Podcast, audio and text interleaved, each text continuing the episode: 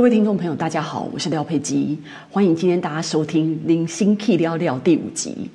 我们今天要来讲的题目是呢，人声降噪功能的重要性。噪，顾名思义就是噪音。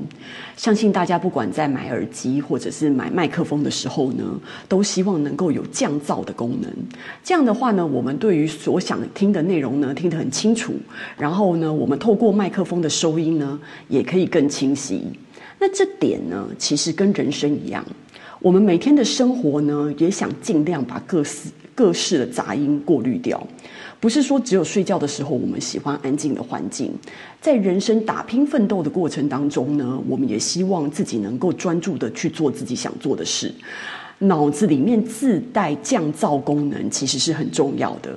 比如说学生时代啊，当我开始很认真要开始算数学的时候呢，常常会因为太专注于怎么解题，一旦你进入状况之后呢，其实周围的声音就完全被屏蔽，当时会感觉自己是在真空环境下算数学。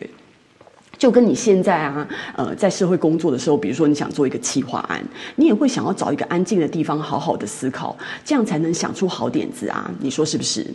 所以呢，我们今天先来说第一种噪音，那就是建议。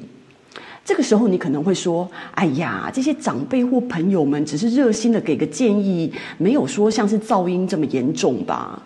但我的看法是，如果你真的想得到建议，我相信你会有特定的问题想问特定的对象，因为你会觉得这个特定的对象对你心中的问题应该是擅长的，所以问这个人的问题呢，这个建议应该是可以得到一些方法的解答。就像你不会去请最后呃全班最后一名教你怎么写作业，也不会问 Michael Jackson 怎么踢足球吧。所以我认为呢。真正有想法的人呢，他们其实是不会轻易给建议的，就就跟我们真心话也是看对象说一样。那那些轻易给建议的人啊，通常是热心，但是其实没有想太多的人。我们没有必要去丑化这些人啊，因为我们大致上先设想说，其实这些人给出的建议呢，是出于好意。但是对我们来说呢，怎么样降低这种噪音，其实很容易。就是你永远都不要忘记啊！其实真正陪我们走一辈子，然后并且要为人生负责到底的人，就是我们自己。所以别人给的建议呢，不管听或不听，后果都是自己承担。那给建议的人呢，可能说完他就喝下午茶去了，他可不负责你人生的后果哦。就跟我们当初李庄会追着你的屁股后面跑，要你投资一样。但是等到你要签投资契约的那一天的时候呢，你会看到视力检查成绩很好的人才看得清楚的，比蚂蚁还小的字，上面写着“投资一定有风险，投资理财有赚有赔，申购前请详阅公开说明书”之类的字眼，巴拉巴拉，看见没？所以听李专的建议啊，其实赚赔还不是就自己承担，终究还是要靠自己判断的啊。举一个例子，比如说，就像有朋友跟我男朋友讲啊，他很喜欢跟我们讲说：“哎呀，你们两个人真的太可惜了，都已经在一起这么久了，怎么不生个小孩呢？混血很可爱的，你们这样子只有两个人，老了以后会寂寞的。”那我男朋友呢，就常常就是这样笑一笑回答，然后看着那个朋友回答说呢：“哎。”如果我们生了这个小孩呢，你可以帮我们养到七岁再回来交给我们的话，那你现在就等一等，我们明年就可以生一个给你。那对方听通常听到他就我男朋友这种回答，他就笑一笑，就停止了这种无聊的建议。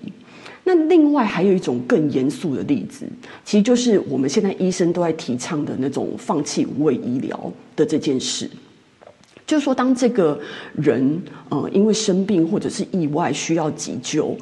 不过，医生评估他救回来也有可能是植物人之类这种很严重的情况的时候，那家人通常是非常煎熬的。但你会发现，说现场叫的最大声啊，叫医生无论如何都要把他救回来的人呢，通常就是像这种七大姑八大姨这种跟照顾者一点关系都没有的人。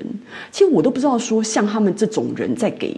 建议的同时，就是完全没有在替对方的家庭设想，就是像这么重大的事件，这么痛苦的抉择，我都不知道这些给建议的人是基于什么样的心态去大声的嚷嚷。那而且以上的这个噪音还只属于建议哦。接下来我们要讲的是更可怕噪音，那是什么呢？那是批评。那批评这件事情呢，其实就更棘手、更难以处理了。这让我想到阮玲玉在死时死前不是就留下什么“人言可畏”这句话吗？那因为其实人是群众的动物，大家无法处理这些噪音，是因为你怕被批评啊，然后怕被孤立。那但是你也一定要明白，其实批评的人呢，跟我们前面讲这些给建议的人，其实，在行为上，我觉得他们没什么不同。他们就是尽情的骂一骂，然后就走了，然后继续放他的屁，吃他的饭，然后挖他的鼻孔去鼻孔去了。那你你被留下来批评的人，你就可能很伤心难过啊，而且甚至自我怀疑。那这个时候你会怎么处理呢？其实也很简单。其实我觉得。批评不见得是不好啦，他可能听起来很刺耳，可是你可以冷静的判断啊。如果说对方就是摒除这些尖酸刻薄的话，你想一想他讲的事情其实还是对的话，那就算再难听，我们改就是了嘛。至少他讲的是事实。但如果对方他的就是以他自己的看法在那边闲言闲语啊，然后我觉得如果你自己还听了这些闲言闲语之后还在那边难过难过介意的话，我就会觉得你很有事。比如说。举个例子，你们有看过那个印度片《三个傻瓜》吗？那那个三傻其中不是有个男主角，他不是很喜欢那个摄影嘛？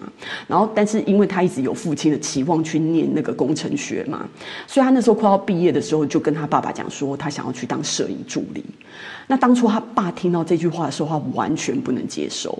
他就跟这个男主角说：“我牺牲一辈子，你看我们全家省吃俭用，每一天供你上学，就是希望你可以当上工程师赚大钱。你看，连附近修冷气的人都觉得你当初进工学院的时候是侥幸，好不好？然后现在好啦，你现在说你要放弃工程师去做那什么摄影助理，那这样子他会怎么想？”所以男主角那时候就哭着跟他爸讲，他就说：“我连这个修冷气的人姓什么都不知道，我为什么要在乎他怎么想？从小为我牺牲这么多、栽培我的人是你，我只在乎我的爸爸怎么想。所以你们懂了吗？我们为什么要花精力去在乎别人怎么想？别人怎么想不重要，重点是我们自己怎么想。所以我会认为说呢，其实你越怕听噪音，你就会听到越多的噪音。”因为专心的人是听不到噪音的。其实你们看那个 Elon Musk 啊，他一次搞四家公司，对不对？然后每一家公司是不是在做的事情都不一样？你看他要面对的噪音是什么？全球的，他的投资者啊、媒体啊，还有那些路边挖鼻孔的人都会在那边给他不一样的建议，跟巴拉巴拉讲的一些有的没有的。这些噪音大部分都是这些人基于他自己的能力对。